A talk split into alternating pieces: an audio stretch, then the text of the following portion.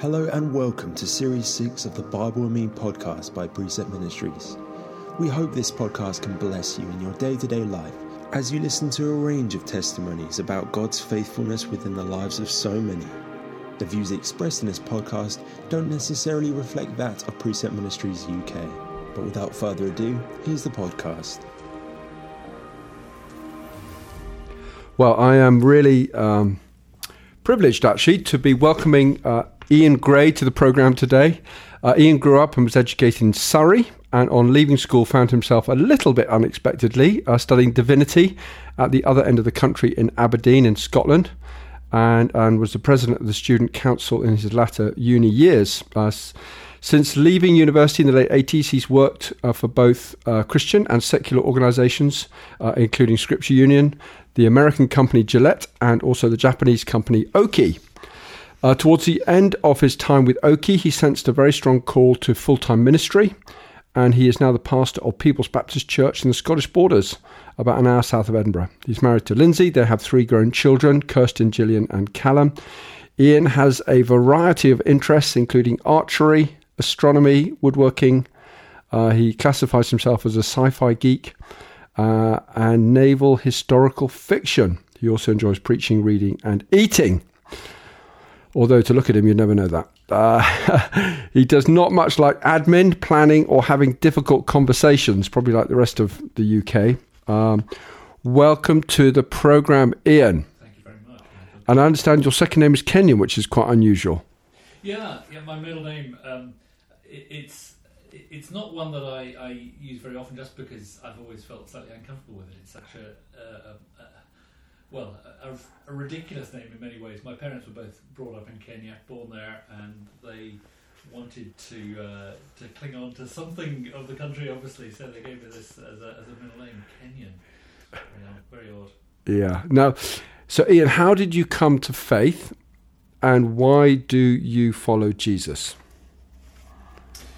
Well, I'm I'm very privileged that my parents were both very committed Christians, uh, and so I, I grew up in a family where uh, Jesus was was a part of that family, and I've I've really never known a time uh, when when I didn't know Jesus. Uh, I accepted him as as a friend from a very early age.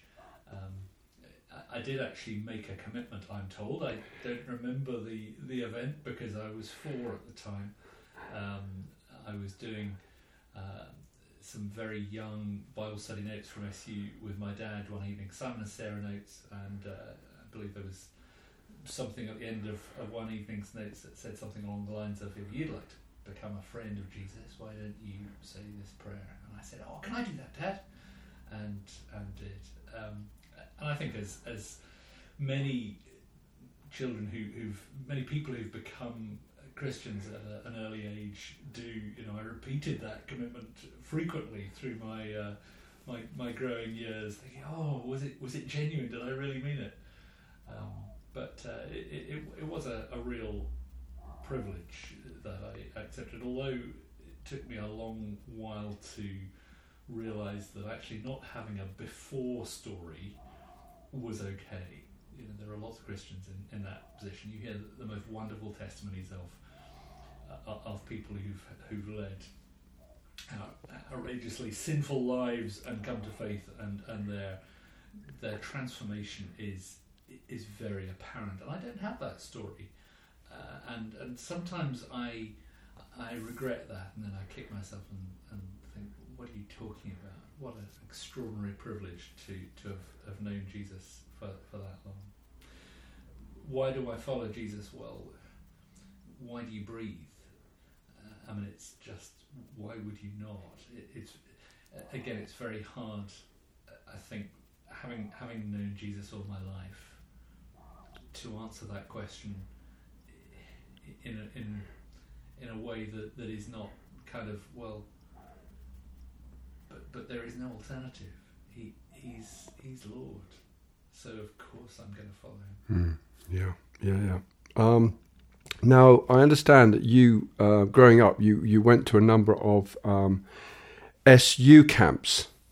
Um, so my question is, why were they, and why do you think they are important today? I um, I was an only child. I am an only child, um, and so for me, as much as I love my parents and I had a good relationship with them, nevertheless, um, holidays were at, at, times a bit of an ordeal. Uh, going off to, uh, to to be in a caravan, a small caravan with your parents as an only child for, for two weeks in the middle of a field was not a bunch of fun. So by the time I came to my uh, my um, teens or tweens or whatever it was, um, and I was old enough to start going to, to camp, it was just a wonderful thing. I, I used to uh, hugely look forward to that every year, both at Easter and summer. I would go to camps, and it was, um, I think, really seminal for me, both in terms of clinging on to my sanity, but also for my for my spiritual development uh, and and maturity. Um, really, really helpful, and, uh, and I know that that is the the, the, the case for countless people um, today. Still, SU camps um, in uh, well throughout throughout Britain, north and south of the border, um, are a really important place for, for our children. I, I think this is a ministry that, that really needs to be held up in prayer and encouraged. Mm, wonderful. Now, uh, you um, you retook your A levels, uh, I understand, and uh, you really wanted to study medicine, uh, but were not in a position to do so. Uh, you ended up studying divinity at Aberdeen, way up in Scotland, up on the east coast there. Uh, so I've got two questions really: Why divinity, and how did you become a, the president of the student council in your time there? How did that happen? Okay, well, why divinity, which, just in case anyone's wondering, is the Scottish equivalent of theology, uh, although Scottish universities have a slightly more vocational hint to them because they tend to be full of Church of Scotland candidates um, training for, for ministry at those at those universities. Um, why that? As you say, I wanted to do divinity and uh, couldn't get in. I didn't have good enough grades for that. Or medicine. You want to do medicine? Uh, sorry, I, uh, yes. Yeah. couldn't, couldn't do medicine. Um, and so I started looking around for, for courses that I thought might have some echoes of that, that, that would share some of the uh, of the things that, that appealed to me about medicine, dealing with people and so on. And I looked at psychology and a few other things. Uh, and but then I came across divinity in a prospectus, and I just read it through for a laugh. But the more I thought about that and prayed about it, I thought actually this would be really interesting. Learning more about about my faith, about what I believe, um, learning uh, about a, whole bunch of uh, skills in terms of communication and dealing with people and so on that, that were, were things that, that really uh, were, were interesting to me. And so I applied uh, to that, to the University of Aberdeen, which had a really good reputation, uh, as well as psychology at a couple of other places. And uh, I'd been uh, accepted by Aberdeen before I even heard back from the other places. So I thought, well, I'll take that as a as a sign from God that I should go ahead and do that. Um, I, I enjoyed that that time at university. I enjoyed the divinity course. In fairness, I probably enjoyed my time at university as much for, for all the, the peripheral student stuff that you do uh, as well. Um, and a key part of that for me, not not the only thing, but certainly one of the things I did was get involved in student politics from a very early point.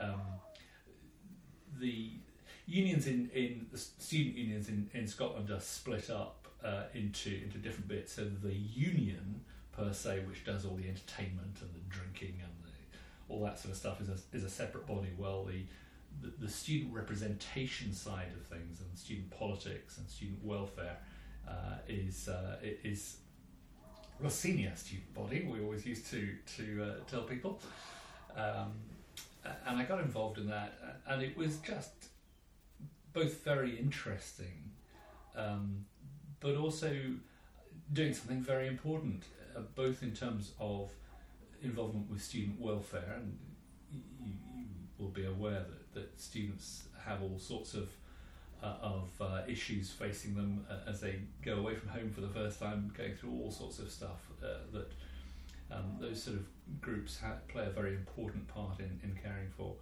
Um, but also, the, the political side of things, I've always uh, believed that Christians have a, an important part to play in, in politics. Um, and I, I'm not going to tread into any parties because there are Christians involved in, in every party and, and they're motivated uh, into whatever their political f- flavour beliefs are by their, their faith as, as they interpret it. Um, and that was that was a very formative time for me. Um, so yes, it was a, a great privilege Mhm. being involved as a, as a student leader in that way. Yeah. Now you left uni in 1990 and you went to work uh, as a sound engineer for uh, Scripture Union and then as their IT systems analyst. What are your memories of your time working there? SU, I mean, I'm obviously biased because I grew up in the SU family. My, my father worked for, for um, the, the, the organisation, and I did for a, a, a long while, even before actually being employed. I did a lot of summer jobs with them, and so I've known them a long time. Um, it's it's a great organisation. It, it does a, such a wide range of really exciting ministries, um, working with with children, working in in schools, working um, with churches, publishing side of things, the whole whole range. It's it's a, a tremendous um, ministry, and so it was a great privilege working uh, with uh, them.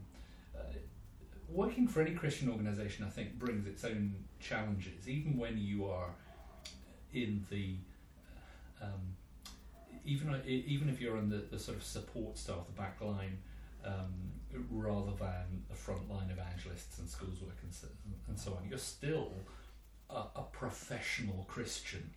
Uh, and interestingly, one of the one of the real challenges that that brings is that you hardly ever get get the opportunity to meet any non Christians, um, and so that that that got a bit frustrating after a while.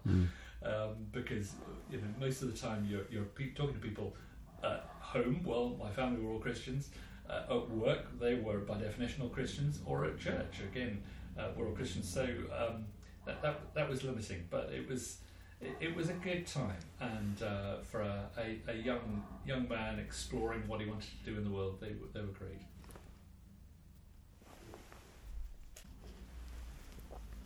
Now, after your time with Scripture Union, uh, you went on to work for Gillette, um, which I guess we'll know here in the UK is a razor company, but it probably does lots of other things.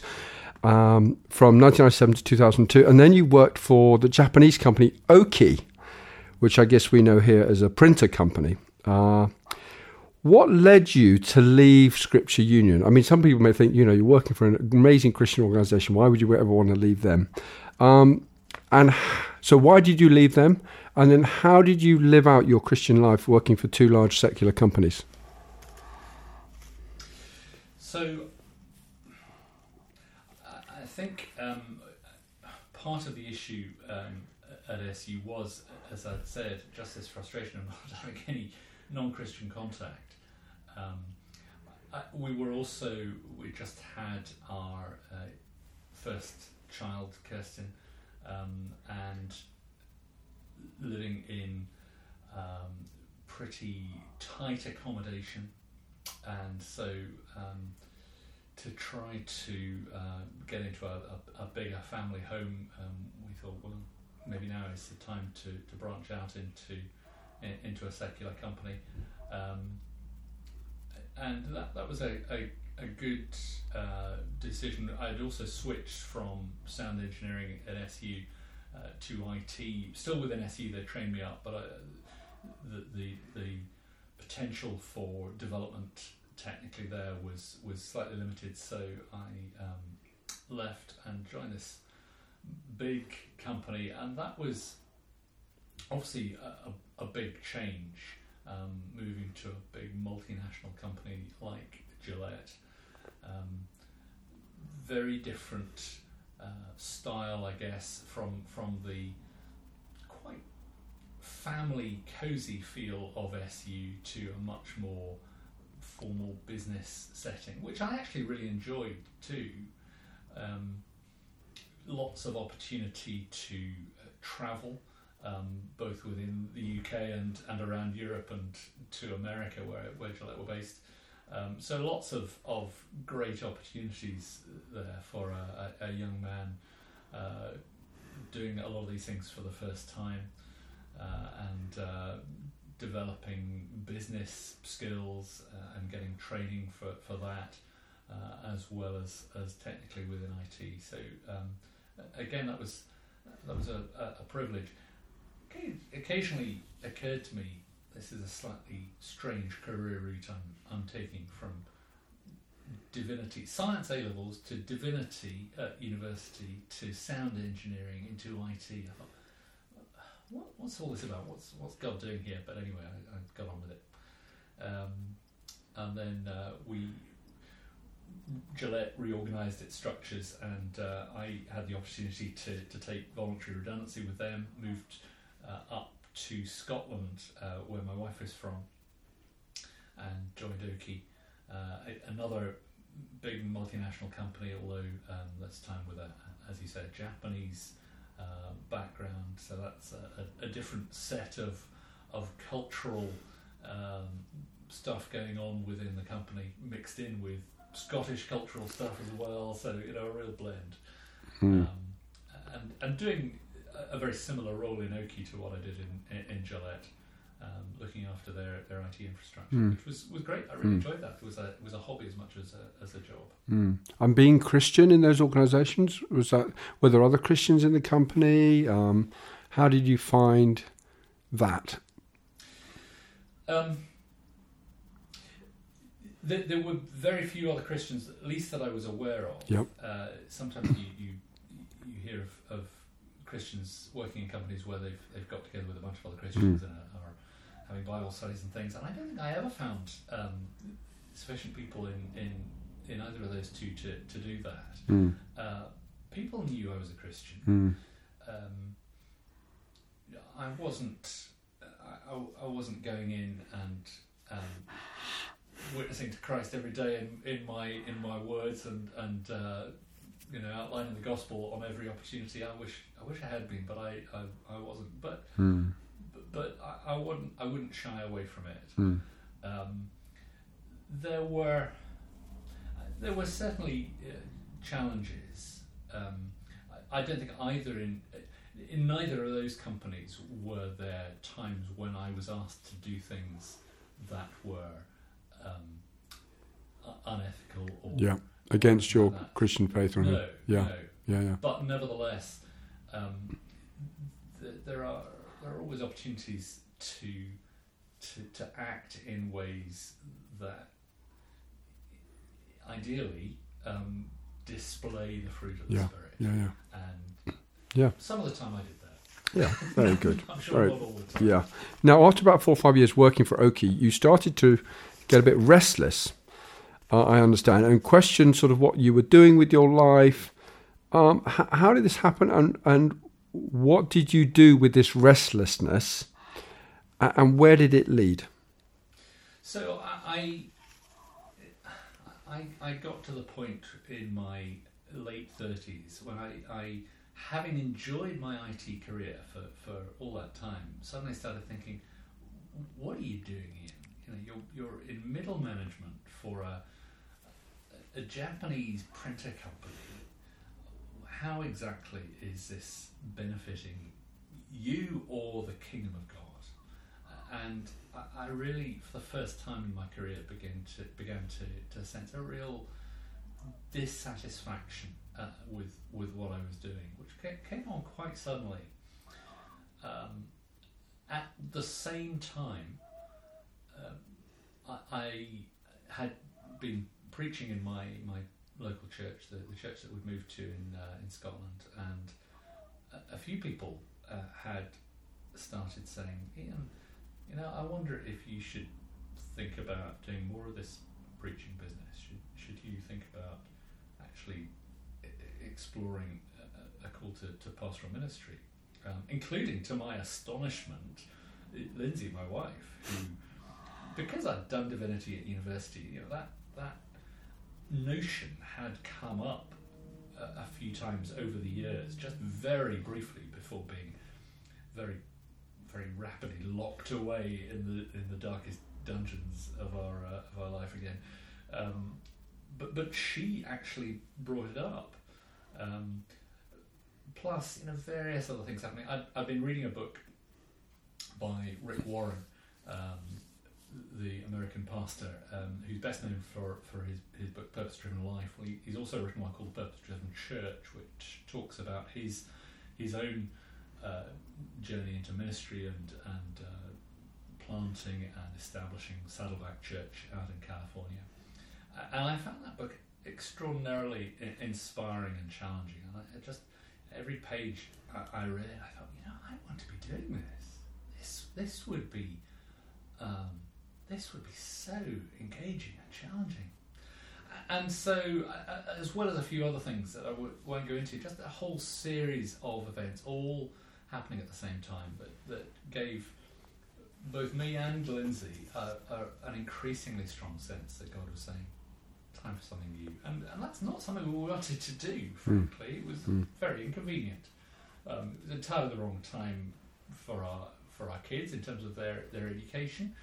Uh, it would mean leaving a very comfortable uh, life on a comfortable IT salary and, and going back into education and then going into a, a, a pastor's salary. And, you know, none of that is is is is very enticing in many ways. And so we fought against this for for a, a year, um, but eventually we just had to give up, and it, because we just had such a strong sense of God picking us up by the scruff of the neck and saying, "You know what I want you to do. Can get on with it." And wow. So we, we wow. So you found yourself in a position where you couldn't say no anymore. Absolutely you, you'd run out of excuses and you said, okay, Lord. yeah, fantastic. Now, you went to the Scottish Baptist uh, College in 2008. You were there for two years. You'd studied divinity at uni, so I think, you know, they sort of reduced the time for you there a little bit. Uh, fully anticipating at the end of your time there to go straight into a position within a church, maybe. But it, it wasn't like that, was it? Um, what happened and what did you learn about God during that time? yeah, it wasn't like that. It was. It, it took us a whole year of uh, exploring other churches, um, going to to preach, and finding that you know when you went to that church, either we re- we rapidly realised that that wasn't the right church uh, for us to be at, or they knew that it wasn't the right church, or, or both. Um, and that was was challenging. I, I think we recognised over the, the course of the year, I think we had actually set out some fairly clear um, some fairly clear guidelines, limits for where we were prepared to go. Um, you know, we thought, well, okay, good. We're, we're, we're not going to take a church up in the the, the, the, the, the Highlands or off on an island somewhere or in this town or that town. And um, after a while, uh, uh I won't say how because it, it, would it would be too awkward for, for, for various reasons, but we came to realise that actually we're in no position to tell God where to send us. um, and, uh, Good decision. and uh, so at, at, that point, you know, we, we our eyes were kind of open, and we thought, okay, God, sorry, we've we've bungled that. Uh, what do you want us to do? We actually explored with BMS World Mission, um, Baptist Mission Society. Correct. Yeah, whether um, th- there was a, a, a, possible work to do with them, and we, we got quite close to um, to exploring uh, um, going out to Nepal with them. Um, and for various reasons, that, that didn't work through. Uh, as which in, in, some ways is a shame because BMS is, is, an amazing organisation. Mm. It's, it's, brilliant, but that that didn't happen. But but the end result was um, just a reinforcement of hang on, if, if we're prepared, in theory at least, to go to Nepal, w- w- why wouldn't we go to anywhere, frankly, in this country? Uh, and, it, it, and and and we did specifically say that to God, and it was only at that point when He kind of broke that slight ar- arrogance in us um, that the, the the next step in the journey became slightly more clear. This was right at the end of a year of searching, um, and, and we were increasingly thinking, oh, good grief, what are we going to do? Have we misunderstood this call completely? Um, and we were introduced to uh, the church in Peebles, this little little church in a small town in the Scottish borders, um, who uh, were vacant but but hadn't even really begun the search for a pastor yet. Um, but um, we were invited down there um, to, to, to preach, and extraordinarily because this was this was a, as I say a small church, an aging church um, with no established youth ministry. Um, they were singing along when we got there to um, to CDs. They didn't have a, a, band or anything like that. Uh, and compared to some of the churches that we'd visited through the year, with with you know big lively congregations and thriving kids work and so on, and in those our, our kids would always come out and say, "Oh, I didn't like that." And we came out of this service in, in Peebles, and the kids said to us in the car, "That was great, wasn't it?" We thought, "What?" Um, and and so this this relationship with with Peebles it, over a very short space of time um, developed very very clearly to the point where we thought, you know, well, this this feels really right. Mm-hmm. Um, and uh, so w- within a, a, couple of months, Peebles had uh, invited us down uh, a few more times, and finally to, to come and preach with a view and uh, to take on the church. Yeah, yeah, yeah, yeah. Amazing. Now you've been you've been at Peebles Baptist for eight years now, Eight some, and half some, years, something yeah, like that. yeah. Um, and in 2019, um, you started a church and community building project uh, because you don't have your own church there. Um, We've got a church. We don't have a building. you don't have a building. I mean, forgive me, forgive me. Yeah, you don't have This a is one of building. my- this is one of my. No, and I, I'm with you. I'm with you. I'm with you on that. Um, and so, I mean, that, this is an amazing thing to to to you know, obviously fundraising and finding a location and, and everything. So, tell us a little bit about the project. And has it all been plain sailing? I wish. I wish. I, I've yet to meet any anyone from any church anywhere ever who's been involved with a church building project that has been plain sailing. No, I mean it, it's very exciting. We are, um, as you say, we've, we've actually been homeless as a church for, for the last thirty years, uh, and sometimes that's been great. And actually, the number of, of times I've been to to, to Christian events and uh, other clergy have come up to me and said, "Oh, Peebles, you, you don't have a church building, do you? How wonderful for you!" um, and, and I understand that because clearly many churches are, are, are saddled with buildings that are of an albatross around their necks. But the time, w- to cut the story short, the time came when God was clearly saying to us, "Okay, now is the time to build." Um, we've we've got a, a, a vision in, in Peebles, a heart for the south side of, of the town. Peebles is is a town that is split in two by the River Tweed, uh, and the population of about ten thousand is is split pretty much equally between the two. Um, on the north, uh, there are um, all the shops, um, the the theatre, the sports centre, um, all the all the community facilities, and all the other churches. On the south, half the population, but in terms of community facilities, there is there is nothing. Well, there is a corner shop, uh, and that's it. Uh, and um, so we've we've long felt that the the need to be good news on the south side of Peebles. fantastic. Um, and so we we have a bit of land there. Um, we started building uh, at the beginning of last year, 2019, uh, and um, we kind of naively hoped that the whole thing would be done by now. Um, but we, we had a number of challenges last year which, which really pushed back our, our timescales. But the, the, the foundations are all in, the, the groundwork is done, um, the uh, steel frame for the new building is, is uh, sitting on our land waiting to be uh, assembled.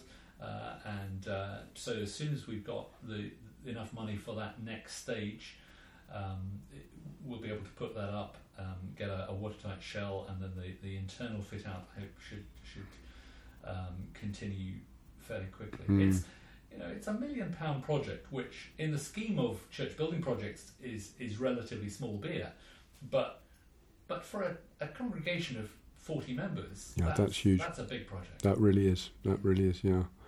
Yeah, well, and good on you. I mean, that that is fantastic. That that you know, God has led you to do that. You know, as you say, half the population of the town, but very little facilities, and to to do that is just amazing, and really amazing. We have been so encouraged, both by by God through all this, um, and, and His faithfulness, and and the strong sense, despite the hiccups that, that come along, you know, the strong sense that this is this is not our idea, this Mm. is God's, and, Mm. and He will make this happen in His time. Mm. But also the encouragement and support from from the community who um, ha- have actually been really behind this Mm. this project, which is very exciting. Yeah, yeah, fantastic. Now, um, I understand you have a lot of interests. Um, we could spend five hours talking about all your different interests. um, I'm going to pick two because they're a little bit unusual. Um, tell us about archery and tell us about woodworking. And I'm assuming you don't uh, perform your archery on rebellious people within your congregation. as tempting as it may be. um, archery, I, I learnt archery uh, when I was uh, at, at primary school, uh, longer ago than I care to, to remember. Um, didn't have a chance to do it again for a long time, and then when we moved back up to, to Scotland to um, the Stirling area, I got involved with archery again for a couple of years, and then we moved to Peebles, uh, and there was no archery club there, which was, was very frustrating. So after a few years of of frustration, um, I thought, "I'll blow this. We'll we'll we'll start one." And uh, so I put an ad in the in the local paper and uh, got together a bunch of other people who were interested. And and uh, Tweeddale Archers uh, has now been going for, for three years. Ar- archery is a great sport. It's it is such an accessible sport. There is no other sport that I know of um, that uh, maybe you'll get cross uh, emails from people saying, "Ah, my sport can do this," but where you can have um, old and young, complete novices and experts, men and women, able bodied and disabled, all doing it together at the same time on a level playing field. yeah, yeah. Uh, it, it's just, it, it's a great sport. And, and so many sports also are geared towards people who have great hand eye coordination, and frankly, I don't, uh, or who are. Um, physically, um, you know, have to be really fit to do it. Yeah. And, and, and I'm not. Now, don't get me wrong. It is a sport. We're using muscles. There's all sorts of things that you have to do, and, and physical fitness is, is an important thing, but not in the same way. Yeah, yeah. So uh, yeah, it, it's something that is, is very enjoyable. It, it's a great sport to to meet other people, Yeah. and uh, sometimes I'll go along and I'll hard- hardly get any shooting in at all because I'm you know, chatting to people, or, or I'm I, I'm a I'm a, a qualified coach as well, so just talking Yeah. to people through it. Yeah. But sometimes I, I just get to go along and at the end of a, a stressful week, And just just shoot I Yeah. myself in it. and It's, it's really good. yeah, fantastic. And woodworking. What do you make with your woodworking? Well, woodworking is something that I've I've really only I've always enjoyed DIY and and uh, doing practical stuff. That's that's a skill I learned from my dad.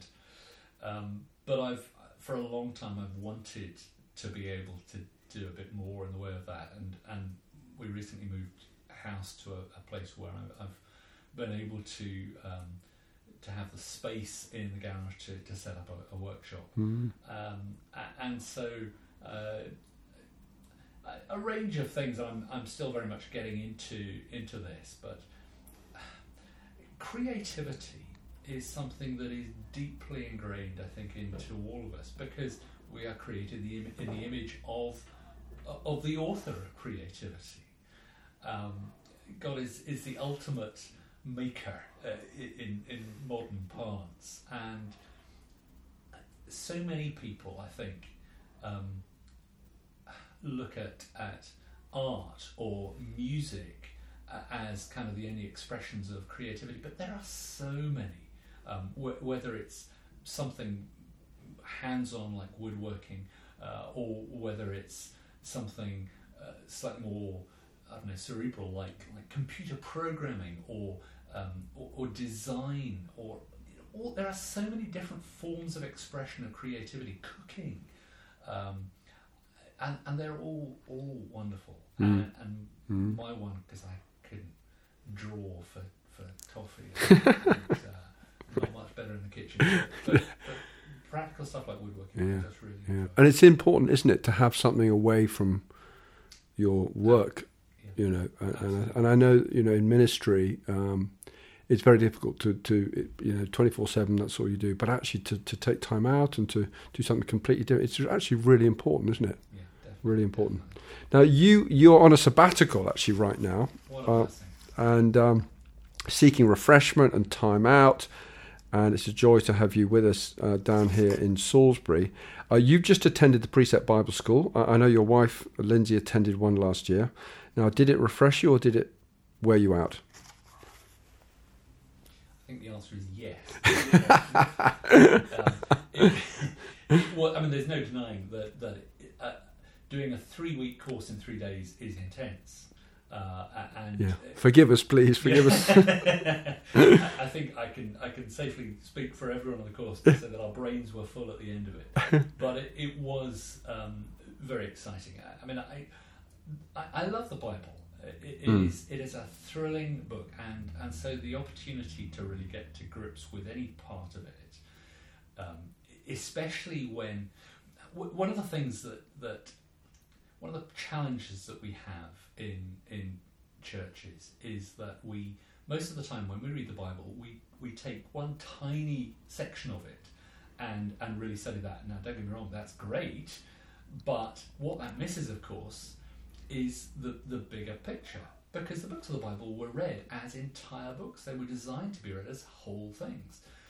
And so the opportunity to um, to take uh, a book, even a relatively short book like like Titus, uh, and and get a really good overview of the whole thing, as well as really drill into it at the same time, um, was was great. So I, I really enjoyed that. A lot of a lot of very uh, exciting skills uh, that that we were exploring in that that I will go on to, to make use of. Um, very refreshing, and, and of course the, the message of the book itself. Yeah. is, is Yeah. really exciting. Yeah, wonderful. So, what is it about the Bible that is important to you? And I know that you love preaching. Uh, I mean, there may be some people listening to this podcast and thinking, well, yeah, Bible, yeah, you know, so what? Why, why should I even open the Bible, read the Bible? Um, clearly, it's very important to you. You, you. you preach it sort of week in, week out. Why is it important to you, and why do you think it should be important to other people to read, to get into, and start, you know, taking taking it seriously? I, I, I think it's important. Important is the wrong word. Uh, that's too dry a word. It's just exciting. Um, you know, this this is this is a, a book or a series of books that is inspired by the God of the universe to, to with, with the the intention of letting us get to know Him. Uh, and, and how could that not be exciting? Uh, I mean, as a as a as a Baptist, there's not many things actually that that Baptists all agree on, but one of the three things um, that is the basis for the the, the Baptist Union in, in Britain, what one of the three is that our ultimate authority is actually not the Bible; it's Christ, but it's, but Christ as revealed in the Bible. Uh, is an important distinction. It is a very important distinction Absolutely. because we can worship the Bible, Absolutely. but but you are. I'm so pleased you meant. I'm so pleased you meant. fourth part of the Trinity, and it's not. Yeah, I'm glad you Um, said that actually. Yeah, But, but nevertheless, uh, if it's Christ as revealed in, in, in the Bible, then Mm. clearly it's going to be important to, to, to, to read the Bible and get familiar with that so that we can uh, begin to understand uh, and, be, become familiar with with God uh, and with with Jesus. But it's just, you know, it's it's got such exciting stories in it. Who, who doesn't love a story?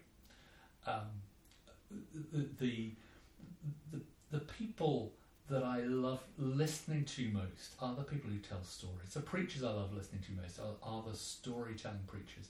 The books that I love reading most. You know, if if you ask me one theological book or at least set of books that has had a bigger influence on me than any other, it, it's it's not you know Karl Barth or or uh, I don't know some some of these highfalutin theologians.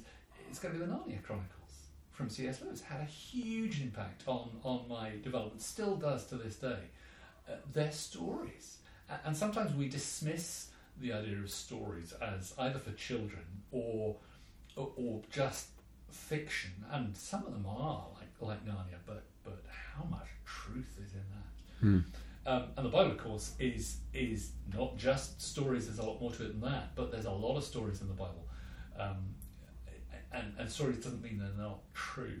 Um, and a lot of them are, are, historically true as well. And and I just think they are so engaging. The extraordinary thing about the Bible is that the more you grapple with it, and the more you read it, the more comes out of it for, for you know passages uh, uh, and stories and, and, and bits in it that you can be totally familiar with that you've been reading all your life and you come to again and you think hang on where did that bit come from I never read that I never saw that bit before that's amazing mm. it's one of the reasons I love preaching so much is because it gives me the chance to really study a, a, a bit of the Bible and maybe that nobody else listens to my sermons at all, but God speaks so much to me through them. Um, so. Yeah, fantastic. Do you have a favourite uh, book of the Bible or, or character, maybe? Well, I, I, mean, there's so many, and it's hard to pick. I'm, I'm, I'm drawn to say Ruth. I think she's the the one that springs to mind. Um, she or it, you know, character or or, or book. Um, it's it's a wonderful I, I, partly I like it because it's short and I'm a very little brain and so I can get my head around that very very rapidly. Um, but it's just such well here we are with stories again. It's such a wonderful story, true story of a, a woman of extraordinary loyalty. Um, a, a, woman who wasn't even a Jew. She she was a Moabite, and I mean, it's a while since I've I've preached on, on Ruth now, but from, from memory, the Moabites were were not um, highly thought of by the Jews, mm. Uh, and yet she becomes the, the, the heroine of, of this story, um, as I say, displaying amazing loyalty um, in a story that is profoundly uh, foretelling the gospel of Christ. There's there's a really great book um, by Carolyn Curtis James called The Gospel of Ruth Hmm. Uh, and it's it's not quite a commentary. It's more than a commentary, but it's uh, it, it, talking through the, the, Book of Ruth in a wonderful and very um, unusual way. And I'd, I'd, recommend anyone to to, to read it. Mm. so Ruth, you know, there's that verse. I'm just looking at it now. Ruth chapter two, verse twelve, which which I've got highlighted in my Bible. It says, "The Lord repay you for what you have done." Um, this is Boaz talking to Ruth, and a full reward be given you by the Lord, the God of Israel, under whose wings you have sought refuge.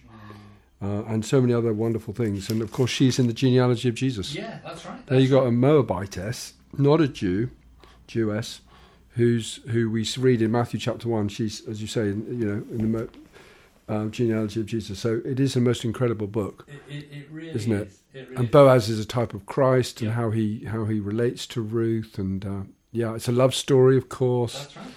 Um, you know, going from desperation to hope.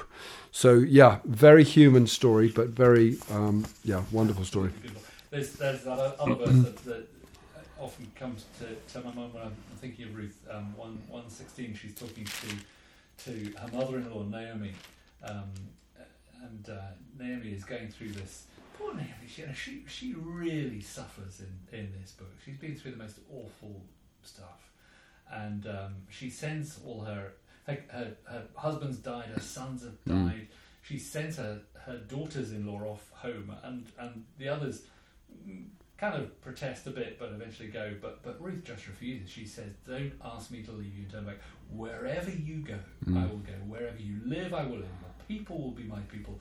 Your God will be my God. Wherever you die, I will die, and there I will be buried."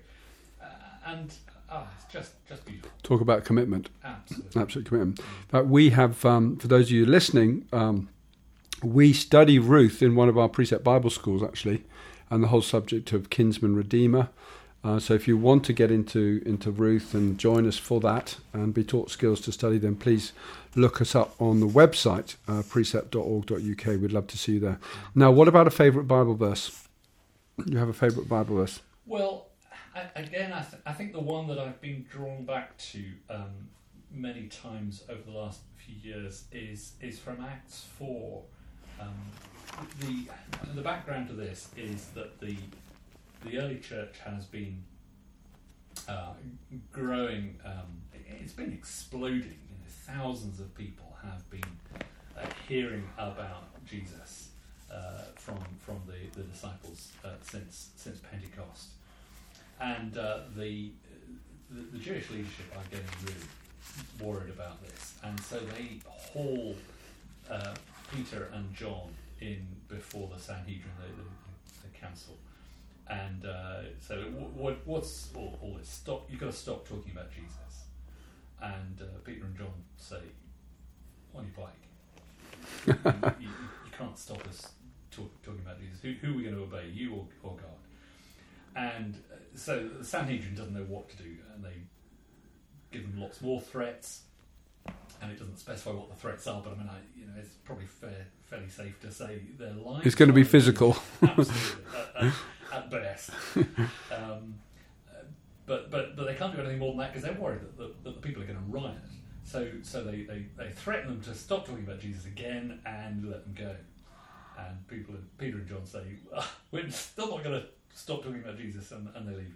Uh, and they, they go back to um, uh, to the, the rest of the believers. Uh, and th- th- this is the first recorded prayer of of the, the, the church. Um, from Ac- Acts 4 um, from uh, verse 24 onwards. And they, they go into this this long prayer you know praising God and acknowledging how um, God has always faced opposition. Uh, and it, it concludes um, in verse 29 now Lord hear their threats. And and this is where you expect them to say okay give, give, protect us uh, or, or give us wisdom or um, you know what are the other things that, that we pray about in, in the church today? We pray for healing we pray for um, you know all sorts of things. But but this is what the first recorded prayer of the church is now o lord hear their threats and grant us your servants great boldness in preaching your word. Stretch out your hand with healing power. May miraculous signs and wonders be done through the name of your holy servant jesus. And after this prayer the meeting sh- the meeting place shook and they were all filled with the holy spirit and they preached the word of god with boldness. Hmm. And I just, and that's Acts 4, 29 to 31. What, what a, a thrilling challenge and example to, to us in the church today. You know, if, if we were, if we, if we were making that our prayer and, and really meaning that and, and then getting on and doing it, because a lot of the time, you know, we pray and God says, okay, the answer to your prayer lies with you to go and get on with it. yes. Um, so uh, I think that's amazing. Yeah, yeah, yeah. Well, Ian, um, I want to thank you for being on the podcast today. Uh, thank you for your ministry. Uh, thank you for your faithfulness to the Lord. Um, as I said, you know, we said you're on your sabbatical. I really pray that this is a refreshing time for you. Um, obviously, there's a lot going on uh, back in Scotland and your church and the building project. Uh, but I sense, I sense a, a real excitement, and that actually God is going to use you as the leader of that church.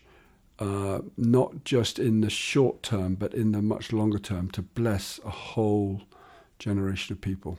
So, so just really exciting to see how it's going to develop. And thank you so much for being on the podcast today. You've been listening to Series 6 of the Bible Me podcast by Precept Ministries. If you enjoyed what you heard, we would love it if you could leave a rating or review. For more information on the inductive study method or any of our online resources or downloads, please visit www.precept.org.uk. But until next time, thank you for listening.